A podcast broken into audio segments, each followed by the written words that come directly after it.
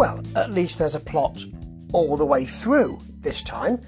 Remember when I reviewed the first of the trilogy of what I called the Sub-Confessions adventure movies, Adventures of a Taxi Driver, so there was not really much plot. It was just assignations with women and then a plot that was pushed into the last 10-15 minutes really.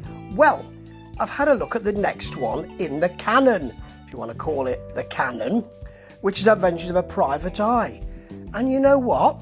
It's a step on, because this has plot galore. In fact, there's almost too much plot here. It was made in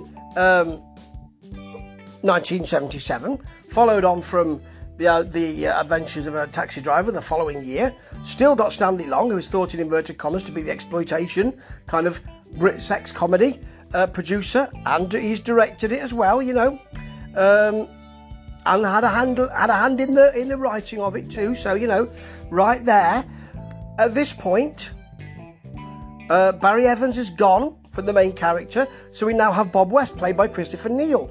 More about him in a minute, but it's actually a better fit. So anyway, the plot.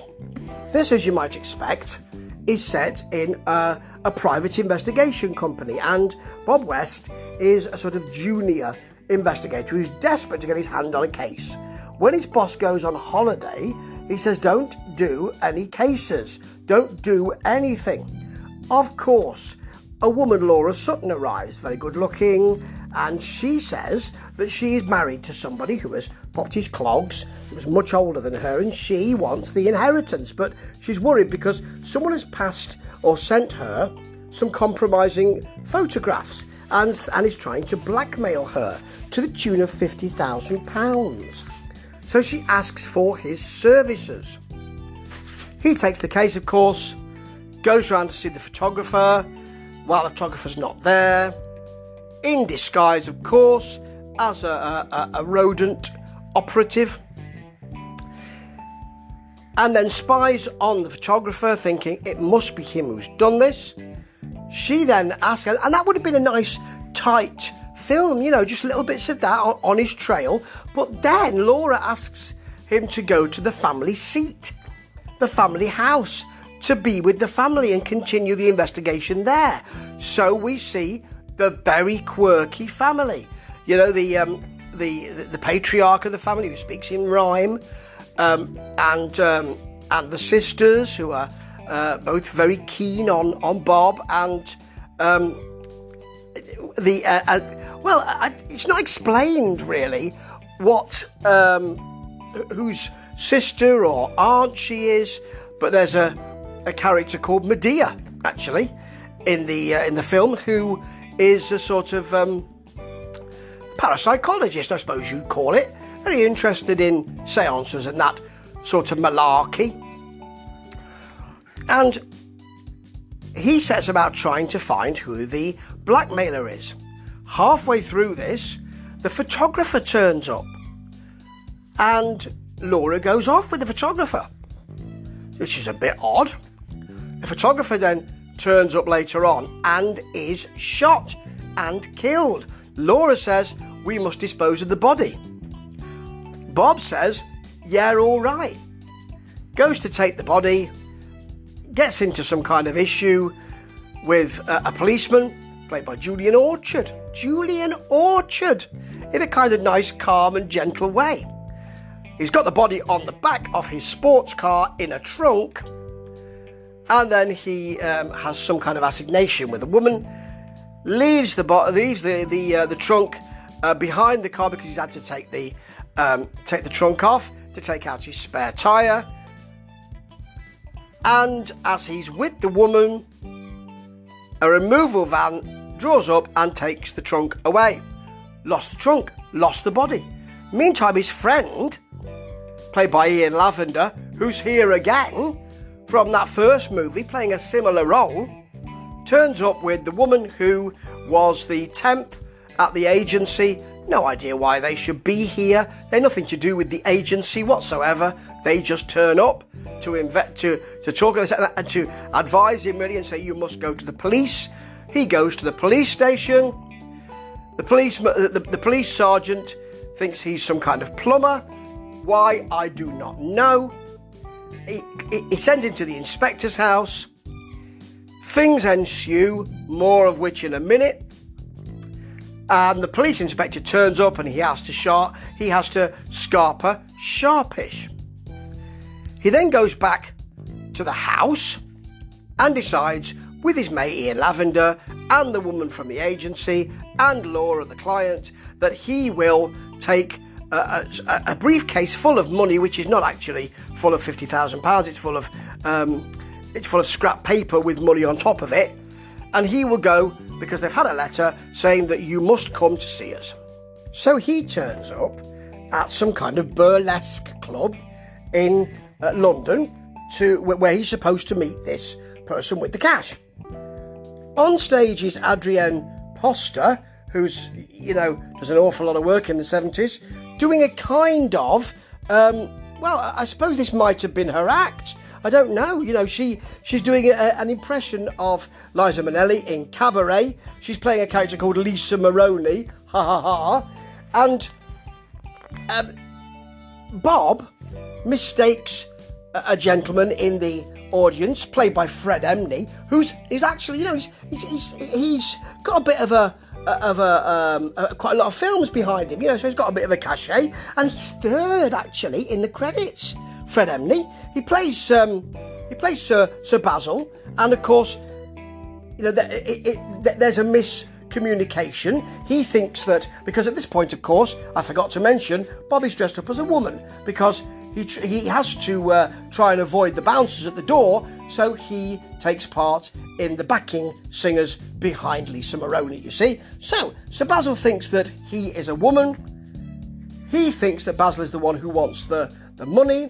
They have comments like, get it, you show me yours first, you show me yours. He puts his hand up Bob's skirt, realises things are very much different to the way he thought they were. Bob has to Scarper with the bouncers on his tail, ends up in Lisa's dressing room. He says, oh, I am Judd Blake, who is the boss, because he's pretending to be that, of course, all the way through, who is his boss in there. She seems to know who Judd Blake is and takes him back to her hotel room, where they have some kind of assignation. In the meantime, her boyfriend, Legs Luigi, played with very Italianate, jokey voice, but actually with an awful lot of self-belief by Nicholas Young, comes in, does the kind of, you've got a man here, haven't you? And there was quite a nice scene, actually, where Bob goes from the closet to the bed, back to the closet, to the window, and then out on the balcony all night. In the morning, he's let back in by Lisa, been out there all night. The phone rings halfway through, and Legs jumps out of bed and threatens him. Then some henchmen arrive, who are they've been chasing him, and they are the henchmen from the club, and he then has to Scarper sharpish again, spends a lot of time running around. This time he is naked and gets into a car. The car is, he gets into a car that's been driven by someone else. For some reason the car runs into a lake.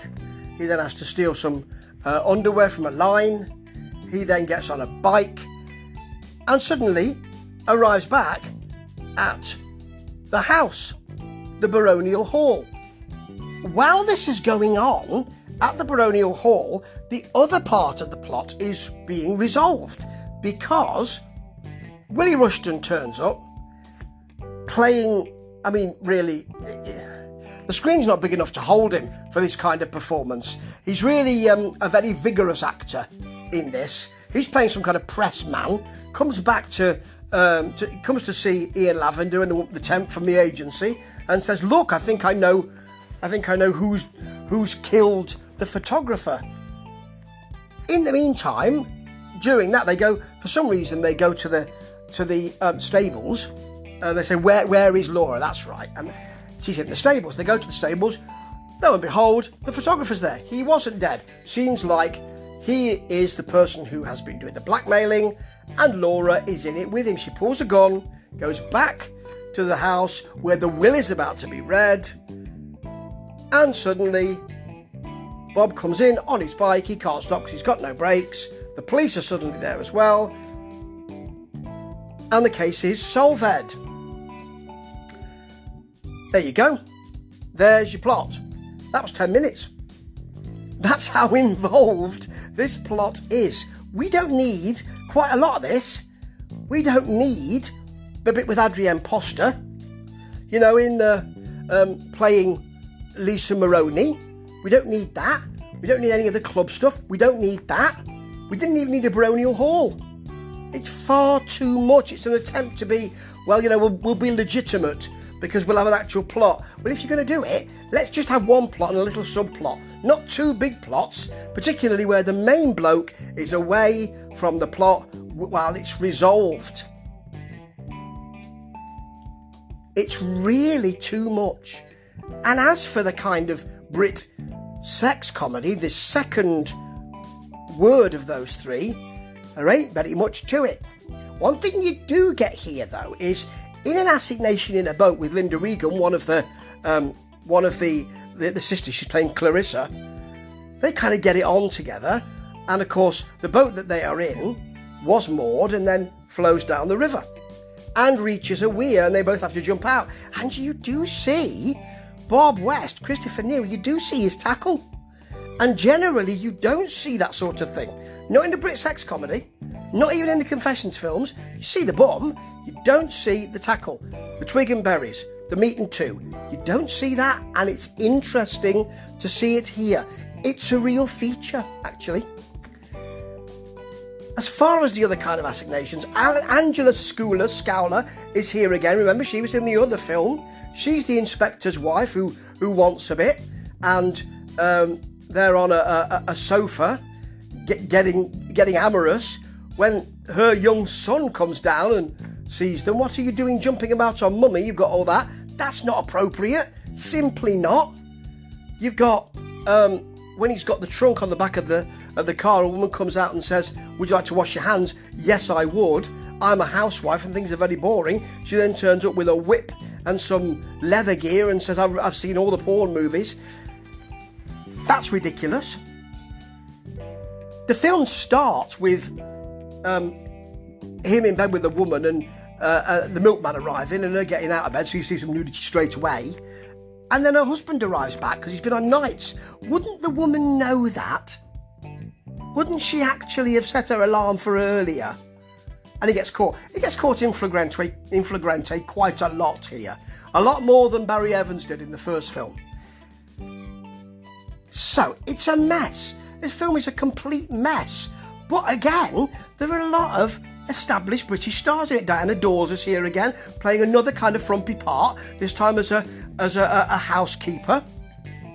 You've got Harry H. Corbett, you know, who wanted to break out of this kind of movie, playing the patriarch, really. You know, and he's the one who speaks in rhyme the whole time. And he does deliver it with gusto, even though it's actually really rather poor. You got Liz Fraser here as Violet, who's one of the sisters, who's some kind of vegetarian, you know. So she's played as a freak because this is 1977. She's played as someone who, my God, she must be mentally ill.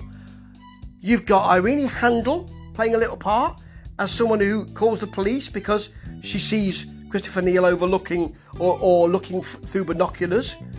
The photographer. The photographer is Robin Stewart, who you may remember was really poor in Bless This House. And I think it was Robin Asquith in the film, you know. He replaced him in the series. Really poor in that. Bit better in Hammer's The Legend of the Seven Golden Vampires. Not great, and not great here either. I mentioned Willie Rushton. He really is VV poor in this. He's really pushing through. And you've also got Shaw Taylor. Keep 'em peeled. Who's credited, but I don't remember seeing him in the film. Or maybe the plot had just paralysed me with torpor. It's just too much plot and not enough sex. I never thought I'd be saying that, but this is supposed to be a Brit sex comedy.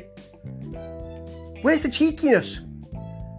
It's a kind of Agatha Christie potboiler with a little bit of nudity thrown in. And I don't want to see Hercule Poirot jumping up and down on someone. Do you? So it's 3.5 out of 5. And really, it's not as advertised. It's too legitimate. Never thought I'd be saying that. Ta-ta.